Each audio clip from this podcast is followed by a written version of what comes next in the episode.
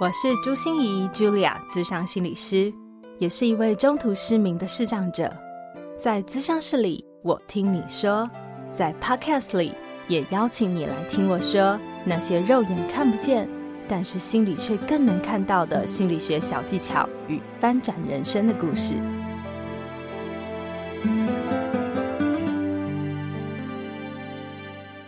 Hello，Hello，亲爱的朋友，你好吗？我是朱心仪，Julia，咨商心理师，欢迎收听朱心仪说心里话。不知道你有想过哈，自己要怎么样走完人生最后一里路吗？你觉得身边的人都已经知道你的决定，或者是在那些时候也都会尊重你的决定吗？或者是你有看过、听过或亲身经验过，病人本身已经没有办法自主表达了，但是家属就必须要为他做出选择，为他决定到底要生或是死的这样的痛苦和挣扎吗？我相信愿意持续追踪我们节目的你哦，对于生老病死的这些话题应该不陌生，甚至跟我一样，很谢谢死亡的这个老师来教导我们如何好好活着。所以这一集的多元万星筒，我们邀请到的是目前台湾唯一专注于弱势者善终权的民间公益团体哦，台湾生命教育学会病人自主研究中心的两位副执行长花花与银生，来跟我们用很白话的方式谈谈哦，五年前就已经通过的病人自主权利法，就是病主法，它到底在说些什么？等我们按照自己的意愿先签署了这个预立医嘱的时候啊，对我们自己、对家属或对医疗团队又会有什么样的影响和帮助呢？而病主研究中心也即将升格成为爱前行基金会哦，期盼能够用更大的能量和愿景，陪伴我们迎接超高龄社会的挑战。不只提供了一本由二十四位影响力的人士一起来合著的一本书，叫做《如果还有明天》，给我们来抽书哦。然后也能让我们从他们的故事里面更了解病主法是什么。一月二十七号还有一场免费的公益讲座，欢迎大家到朱心怡视障心理师的粉丝专页，或者是本节目的资讯栏了解更多讯息哦。五福临门的最后一福就是善终，祝福我们都能用自己选择自主的方式，让人生的最后这一里路画下一个最圆满的句点。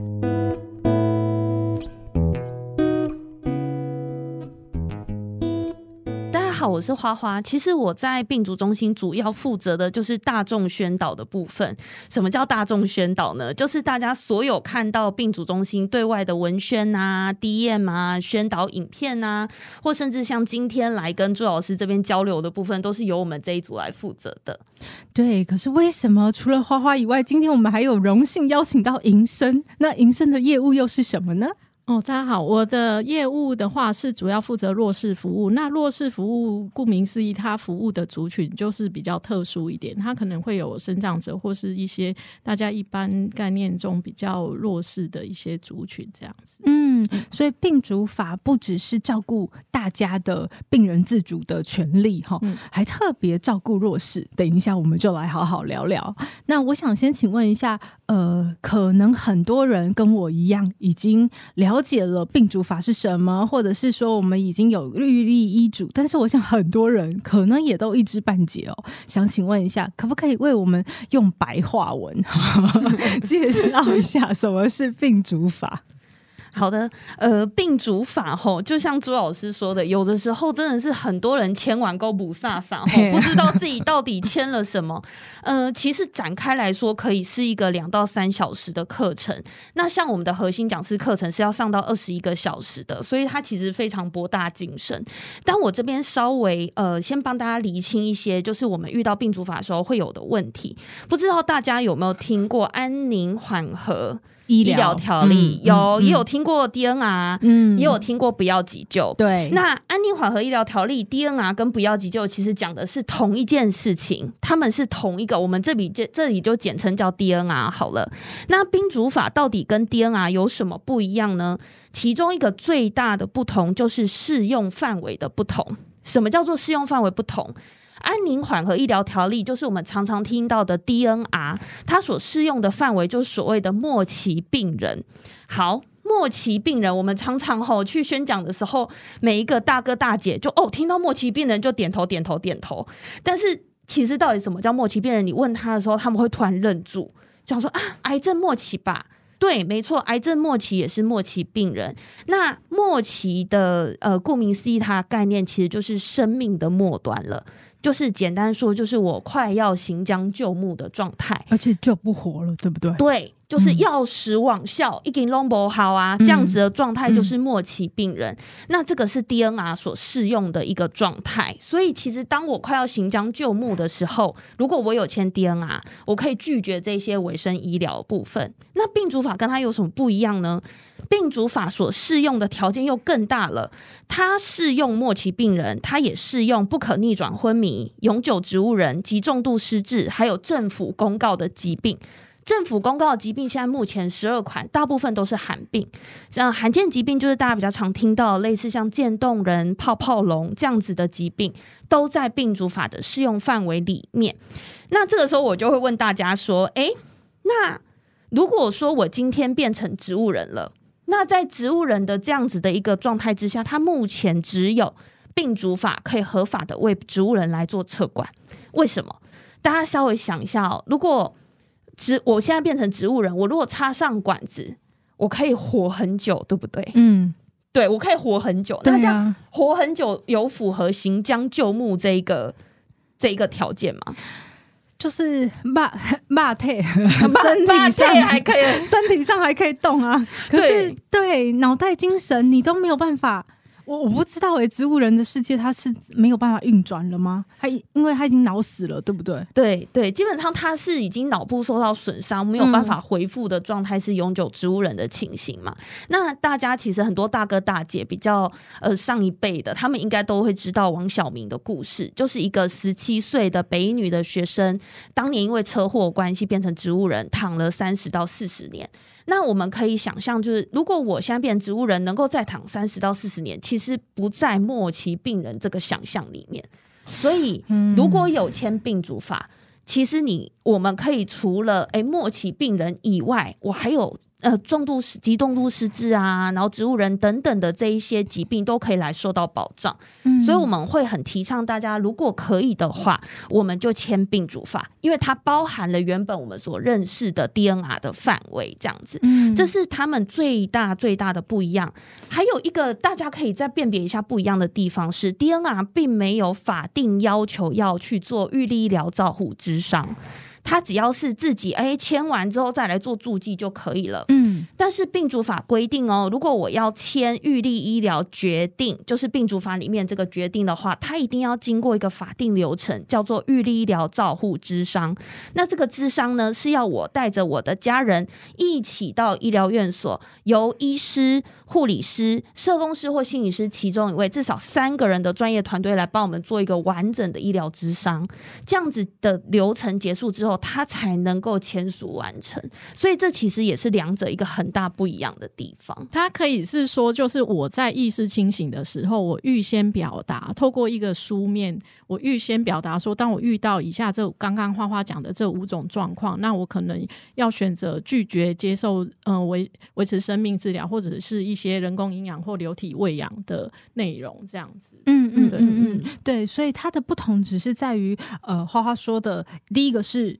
适用范围对扩大了，第二个是更谨慎了，所以我们有一个资商，对一个团队，然后还要家属，对不对？对对，嗯、最大的两个不同，但当然他们之间还有很多细微的不同，那就是。对对对，这个就我们我们就来上二十一个小时会很清楚这样子。对对对，好，我那其实我真的就会想到，我因为因为我是十五岁得到脑瘤。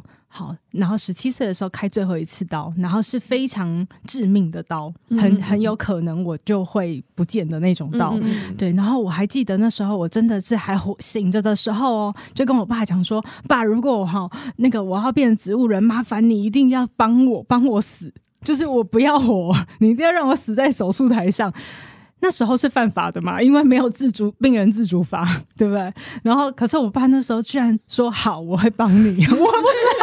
我不知道，爸爸先答应再说。爸爸先答应再说。爸爸为了让女儿继续逃走，对对对对，就是一定要是那么最后一次嘛。可是又是最后一次，如果那个风险是我会变成植物人，我真的觉得很困难。我不知道我下半生要怎么活。哦，嗯、所以我觉得呃，的确有很多像这种生命的纠葛的时候，嗯、呃，然后你能不能够尊重？病人的自主，像我爸就非常尊重我。那时候就算没有法律保障，他还是尊重我。对，对，可是很多时候，可能很多家庭不是那么能够去谈生死的，对，不是那么能够一起来面对生死的。对，所以想要问一下两位，就是感觉他就是一个，嗯、呃，应该讲说安乐死，他比较像是积极的，让他能够早点走，早点走，哈，对不对？那可是病主法是撤除维生医疗。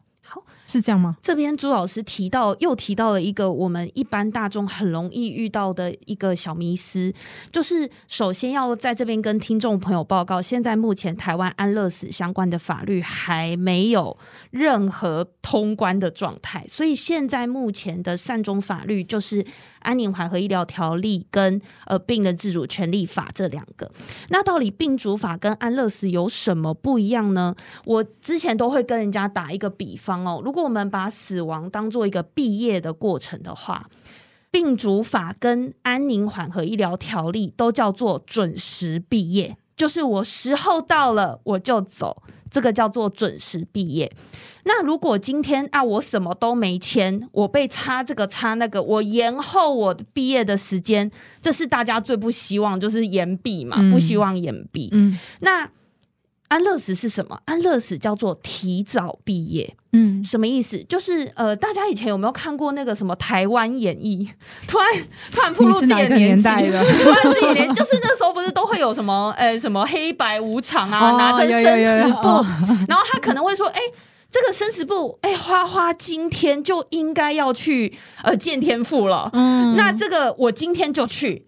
我准时的离开，这个叫做自然善终。我是顺应自然，嗯、我顺应天命。我阳寿已尽的时候，我来去找我的天父，找我的上帝，找我的妈祖，有点像是这样的状态。所以，其实病主法跟安宁追求的是，就像古人一样，古人没有那么多严明的措施嘛。我就是。呃，在我行将就木的时候，我没有管子，嗯、我自然的离开，这就是准时毕业的精髓。那安乐死是什么呢？安乐死是借由外力、人工的方式让我提早毕业。比如说，医生帮我打一针，这个叫做安乐死，就是医生直接给我打一针，我直接提早，哎，就 say bye bye 了，这样子。那另外一种叫做协助自杀，协助自杀一样是医生开药之后，我自己吃下去，我自己吃下去，我自己去。见上帝了，自己去见天父了，嗯、这样子的状态也是提早毕业。嗯、安乐死协助自杀，其实目前大家统称起来都是用安乐死来统称它啦。那之前大家有很熟悉的那个富达人，对，他其实就是去瑞士用协助自杀的方式，是医生开药给他，他自己吃下去这样子的情形。哎、嗯欸，那有两位自己的观察哦，在台湾这个社会推病主法。和推安乐死，就安乐死。现在我常常听到别人在说、欸，哎，这个这个风气，或者是这个大家是不是越来越想要在步入高龄化的时候，有希望能够安乐死的这样子的声音啊？这样子的趋势嘛？我们其实。呃，因为我们一直以来都是推动病人自主权利法的团体嘛，嗯、所以其实这三个呃，不管是安宁、病主法还是安乐死，其实他们终归在讲的一个主题就是如何死亡。对，那其实如何死亡这个议题，在华人的社会是一个很难被讨论的东西。但我们在这几年的观察里面，的确有非常可能是因为富达人主播的关系，所以台湾整个社会对于安乐死的讨论是很开放的。嗯，其实我们也是搭着这样子一个开放的风气，希望大家就安乐死、病主法、安宁等等，大家可以透过这不一样的法律内涵去思考自己最后一段路。想怎么走？嗯、那呃，关于安乐死的这一块，其实现在我我的感受，整个社会讨论的风气其实已经蛮热烈了。嗯、所以也希望大家可以在这样子一个更开放的状态之下，更认识病主法跟安宁能够为大家做的事情。因为现在这个是已经已经完整通过法律也有都有配套了。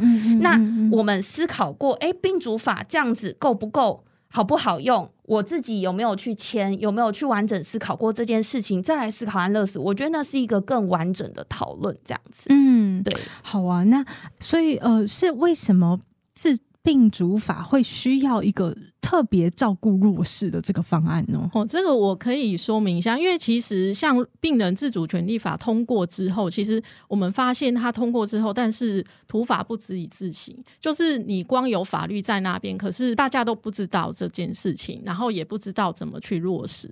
那其实我们那个时候发现说，其实像是呃，在病主法里面，它规范的其中一个第五款里面的对象，它是不可治愈，然后痛苦难以忍受的族群。那这个部分就包含像是很多都是已经卧床的渐冻人，或者是小脑萎缩症。那病主法它规范说，你要完成预立医疗决定的话，你必须去医院做一个预立医疗照护咨商。那对于这些已经卧床的人来说，他们很难去到医院，就是还带着他的二等亲去做这个智商。所以说，我们就想到，诶，那对于他们来说，他们要进到医院就是一个障碍了。那我们要怎么去弱势服务？我们的存在就是希望可以排除，帮他们排除这些障碍，包含其实去做智商是需要自费的，对，那个一个人大概两千到三千块的费用。那对于这些家庭来说，其实也是很大的负担。所以我们就是去募款，然后。希望可以补助他们咨商费，然后我们再去跟医院谈合作。那希望医疗团队进到他们家里面去，帮他们完成咨商。所以后来我们目前到现在为止，已经有跟二十三家的医院合作，然后已经协助一千多位的病友完成这些预立医疗决定的签署。这样子，嗯，太好了，嗯，就是因为很多人最需要病主法，可是他们有困难。他们没办法去签，然后或者是有经济上的困难，对，对对，所以除了经济上面你的补助以外，还会有很多是让这些医疗团队入宅来协助他们。对，这个是针对卧床的病友。那像针对一些身心障碍者，嗯、比如说像是聋人的话，他们因为没有没有办法，就是像我们这样可以讲话，可是如果是聋人，医疗团队他们可能。不知道要怎么去跟聋人做沟通，嗯，那所以我们就是也有呃提供聋人的 ACP，那所谓聋人的预立医疗照护之上，我们就是会。跟医院谈好，说请他们协助帮这些聋人申请手语翻译，然后我们也会训练手语翻译员，然后或者是有一些就提供听打服务，就是针对不同的身心障碍族群，我们提供合理调整措施。那这个我们这个弱势服务其实是基建在身心障碍权利公约里面，就是有个合理调整措施。那我们就是从从这个原则下去发展我们的弱针对弱势族群的一些业务，这样子。嗯嗯。对，所以我们想尽办法提供各个族群哦，他能够完整的表达他自己生死最后一程，他自己的意愿是什么？对对对对。那哎，我刚才突然想到说，哎，那我是在清醒的时候预立了医嘱，我才有办法在我昏迷的时候，或者在我没有办法自主的时候，这个医嘱可以代替我说话，说我的意思是什么，对，对不对？对对对。嗯，那如果我已经昏迷了，就不好了。如果已经昏迷了，就只能走 DNR 这条路，就是至少要躺到末期，才会有可以解套的方式。如果说你没有签预立医疗决定，然后你已经昏迷的状态，嗯、就是像刚刚花花讲的，就只能就是 DNR 从 DNR 的，嗯，对，就只能到自己末期的时候，行将就木的时候再撤除委身医疗。对对对，对，而且如果你的家属很坚持要把你救回来。对，就是我们其实会，嗯，因为病人自主权利法它本身的精神就是病人自主嘛。我们希望，其实大家可以想象，不管一个再有钱、再怎么尊贵的人，当他变成病人的时候，事实上他都是非常弱势的。不管是我生理上已经很弱势，我还已经破杯就躺在那里，嗯，然后另外一个部分，他也没有办法，他可能当时昏迷，或者是他甚至发不出声音来，他没有办法再为自己做任何的决定，所以大。家可以想象说，在这样的情境，谁帮我做决定啊？家人，家人啊，对家人，不然就是医师，就是医疗团队。嗯、其实我们是在那个状态下是没办法自主的，所以我们才会希望大家能够在自己清醒、我们还很强壮的时候来做好自己想要的决定。那这个做这个决定，除了是为了自己，也是为了家人。因为我可以分享一下，像我妈妈的故事哦，她的状况就是。呃，因为他帮他妹妹，因为他妹妹那个时候是卵巢癌末期，已经非常严重，然后极度的痛苦，意识不清了。医师希望他帮他签 DNR，就是不要急救。其实我们可以想象，就是我们理性上可以理解说啊，他已经这样子了，其实签 DNR 也是为了他好。但我妈妈因为这一件事情，她等于是有一个类似创伤症候群的状况，她好几年半夜都会爬起来哭，嗯，就是她觉得我害死了我的妹妹，亲手摧毁了她，她说不定很想 活，我为什么要帮她做这个决定？其实这对很多家属来说是很大的罪恶感，承受不起。对，即使你理性知道。你不要再让他受苦了，但真的去签的那一个人心理上是一个很大很大的负担。但是如果这件事反过来变成是，哎，当事人他已经做好决定了，那我们其实大家要做的事情就是尊重他的意愿。我们心理上不会有这么大的一个痛苦、罪恶跟负担，所以其实我们一直不断的推广，为什么要去咨商？为什么要带家人？为什么要早点做好决定？其实也是希望大家走的时候可以让。还活着的人也平 安，对，就是这是一个祝福这样子的概念。对，对，所以这也是我等一下想要问的议题哦，就是咨商这件事情哦。呃，我们会需要预立遗嘱之前，要请二等亲来跟你一起讨论出，然后还有那么多专业团队的介入，然后告诉你可能会发生什么事，然后确定你的呃意志，然后之后我们才会很审慎的把这个医嘱给。定下来，我觉得邀请家人来，不只是我们要取得家人的认可，哦，让家人能够最后也能够认同我们的决定，然后帮我们执行好我们的决定。但是，一方面也是要减轻 家人们的负担。嗯，对，像像我爸爸那时候在签预立遗嘱的时候，他就跟我们讲说。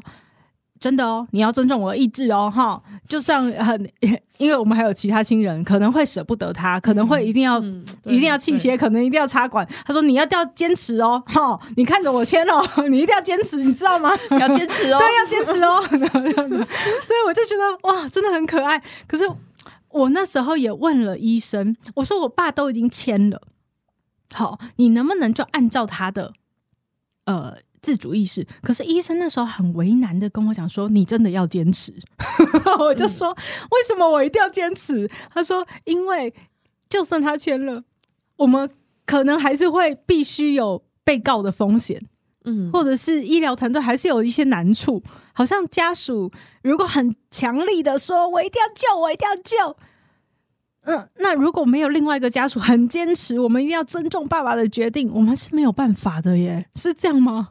应该是要看，因为我不是很确定老师是签的是预立医疗决定还是 DNR 预立医疗决定，应该是因为有智商，对，我们有有智商，我们对，嗯，我们全家四个一起。如果是有智商的话，其实我们智商的很重要的一个目的就是家属的沟通。那我们当初其实，在设这个法的时候，因为其实华人社会都一般都不太愿意去谈死亡这件事情，嗯嗯，所以其实透过咨商这件事，主要最重要的一件事情，要让家人知道你的意愿。所以如果说你在，就是你其实，在咨商的状况下，爸爸也已经签了 A，就是预立医疗决定，所以基本上医师都会。在遵就是遵照你的当初爸爸签的这个意愿去做一个，就是做一个他符合他意愿的医疗。对对对，大部分都是可以。那除非说真的有一些，但是当然要在他已经符合那个临床条件的状况。当然当然，要不然就是安乐死了。对，对，对，对，可是我我的意思是说，现场实物上，我觉得那个尊重。医疗的决定让我有有一点不太确定，说医疗团队是真的会，如果他还有其他，因为我们不可能把所有的二等亲都带来嘛，嗯、也不可能把所有的这个这个可能会到时候我们上要要走最后一层的时候，所有的家人都带来。对，那有些家人就会不同意，所以那个见证他的自主权的那个就要很坚持的感觉。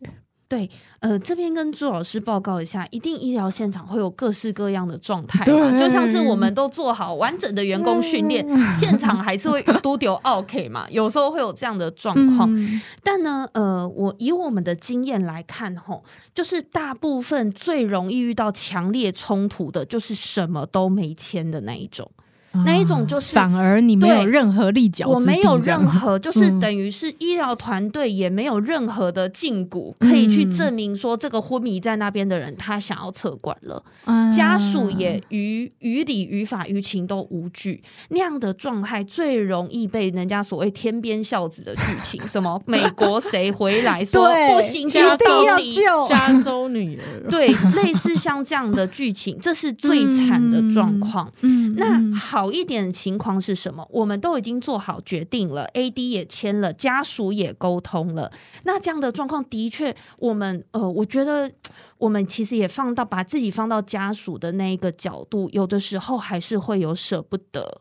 我觉得这个是我们也需要去同理的部分，嗯、因为我觉得有时候会遇到一些签署者，他会跟我说：“那是不是时候到我就测一测就算了？嗯、你也不用帮我通知家人。”但事实上，我们其实一直想要跟大家沟通一件事，就是死亡不是我们一个人的事情。我今天如果不见，我家人会伤心；我今天如果不见，我的朋友会伤心。那他们的那一个舍不得的情绪，其实也是需要一点时间，让医疗团队持续的在跟他沟通的。那我们其实看到很多现场的案例，其实我是觉得蛮感动的。有时候其实 AD 签完。啊，这个人躺在那边，他可能符合了符合适用条件。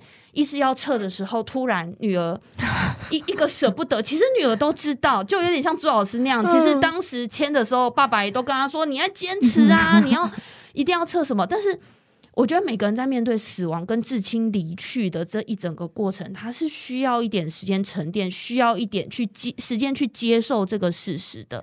那。呃，你说这时间长不长？我老实说，其实有签的人，我觉得那个时间都没有拖很长，都是医疗团队也会持续的跟女儿沟通说啊，当初爸爸也都决定好了啊，你看他有签 AD，其实有医疗团队会帮忙就对了。其实大部分医疗团队他们都会追求尽量圆满，就是我们如果今天大家想象，如果这个女儿在舍不得，然后医疗团队就哎强行执行，对，哇，那对那个女儿是心里一个多大的一个伤害。即使他理性上知道说啊，其实就是爸爸的意愿，嗯嗯嗯，但如果完全没有给他时间调试，其实我认为这样也不是一个真正的善终，因为我相信爸爸妈妈当年在签这些东西的时候，他是希望能够。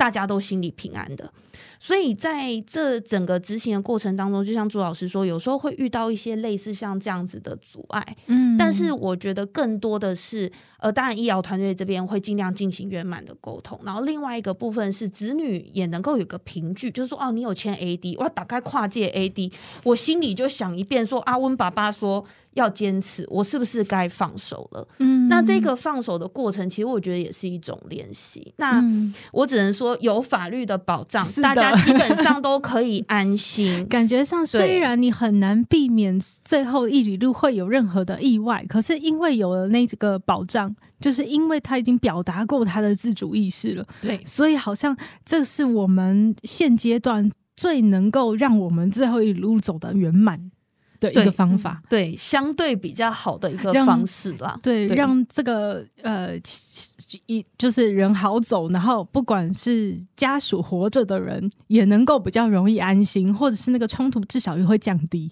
对，没错。而且其实我们真的有发现，医疗团队比较好沟通。就是你有一个语法有据的东西，就是上传在系统里面。嗯嗯嗯、那有这样的东西，医疗团队也真的比较能够跟家属去沟通。其实我觉得大部分遇到那种真的怀着坏心说啊，绝对不可以，要让他差到死，那种家属其实相对比较少有，但比较少。大部分我认为都是舍不得。想问两位一下，就是推动到目前为止哦。呃，我们的病主法上路也已经五年了，是吗？对，五年了，五年了，五周年了。所以在这五年，你们去推广的这个过程，你们觉得遇到最大的障碍，或者是嗯，在台湾现在遇到最多的阻力会是什么？我觉得我跟银生的阻力可能会有一点不一样诶。我先分享我这边的好了，就是大众的部分，我认为最大的阻力还是。大家对生死的忌讳，还有不愿意跟家人谈这两件事情。哎，我们这样听起来，其实大家愿意点进这个 podcast 听，一定就是已经对这件事情比较能够接受了。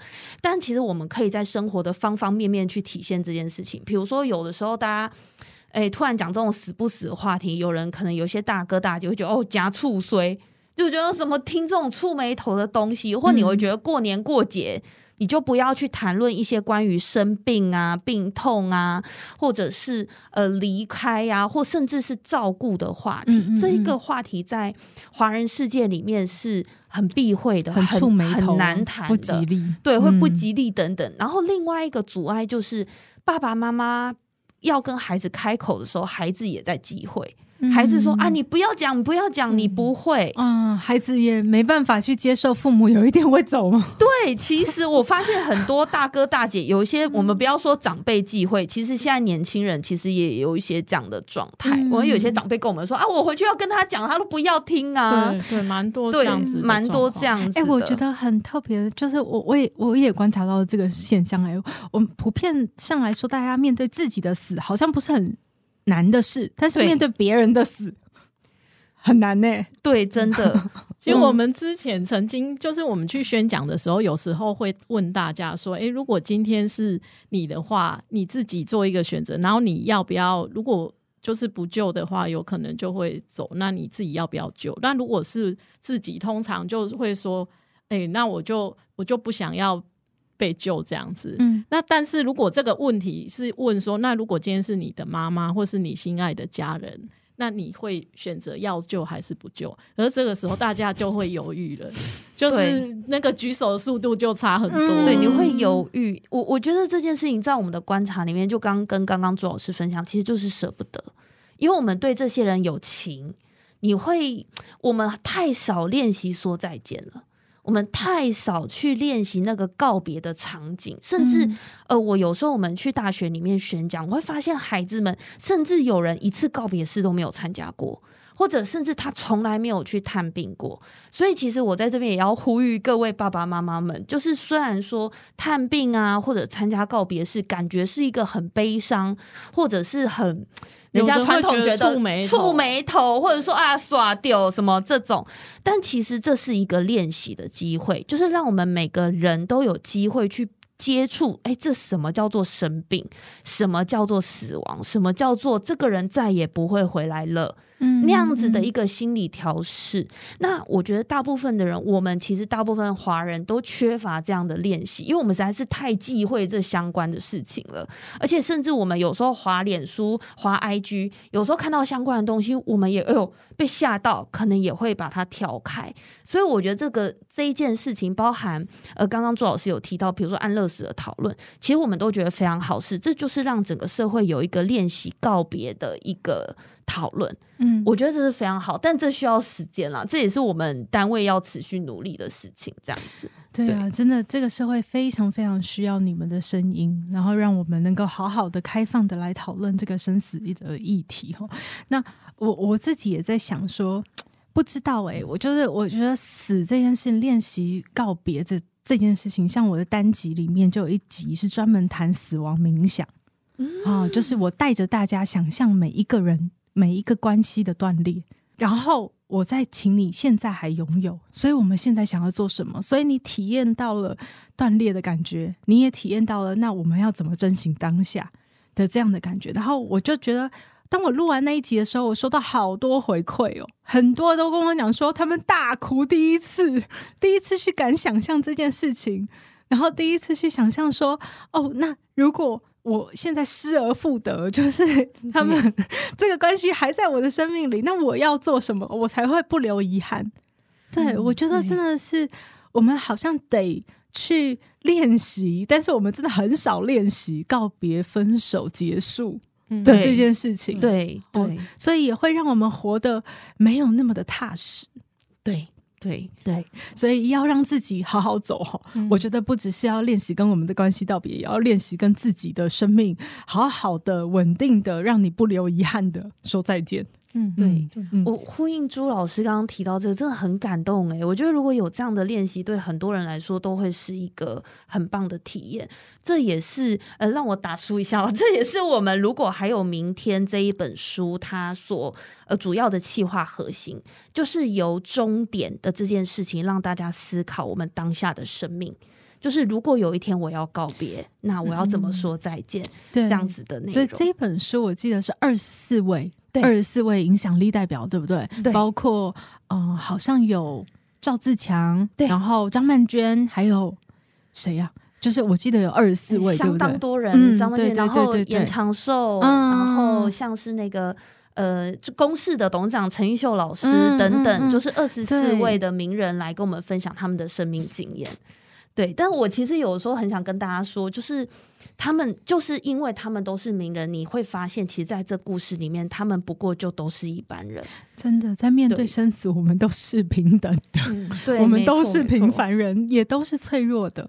如果我们想要更多的了解病主法，或者更多了解有关于生死的这个课题，我们除了这本书，就是如果还有明天，是吗？如果还有明天，嗯，以外，我们还有什么样的资源可以更了解这件事？可以到病人自主研究中心的官网上，我们会有一些针对病主法的一些影片啊，或者一些资讯，大家都可以上网去看。嗯，对，所以我们有一些影片和资讯。对，嗯嗯，对，我记得你们有一个很很好玩的什么史上最好笑的。台语，台台台语。的影片，对，就是呃，让你用很幽默、比较轻松的方式，虽然这是个很沉重的话题，对，嗯，但是如何很轻盈的来讨论它，嗯。哦，然后好像也有懒人包的资讯，有有有，对，让大家不用上二十一小时，好，我们就是很快速的 能够去了解，好啊，最后还有没有什么？要补充的一个小小补充，就是一月二十七号，就是我们一位核心讲师一真，他其实有主办了一个免费的公益讲座，就是关于病主法的公益讲座，是在一月二十七号的上午，在中和的国立台湾图书馆那边举办的。那如果想要报名的朋友，可以到诶阿 Q Pass 上面去搜寻病主法和安宁活动通这样子的内容就可以，他会发现他会出现在搜寻的第一个，可以去免费报名这样子。嗯，是免费的，对，对，是免费的。好，我们都会把这所有相关的讯息和活动的介绍那些网址，我们都会放在我们的节目资讯栏。非常感谢两位，谢谢，对，谢谢朱老师，谢谢。谢谢心念转个弯，生命无限宽。如果你喜欢我的节目，邀请你可以继续追踪，并且给我五星评价和留言互动。如果你也感受到我们团队的用心，可以使用自由赞助的功能，给予我们实质的鼓励哦。咨商需求、合作邀约，或想要了解更多心理学的知识与故事，节目说明栏中都有我更多完整的资讯哦。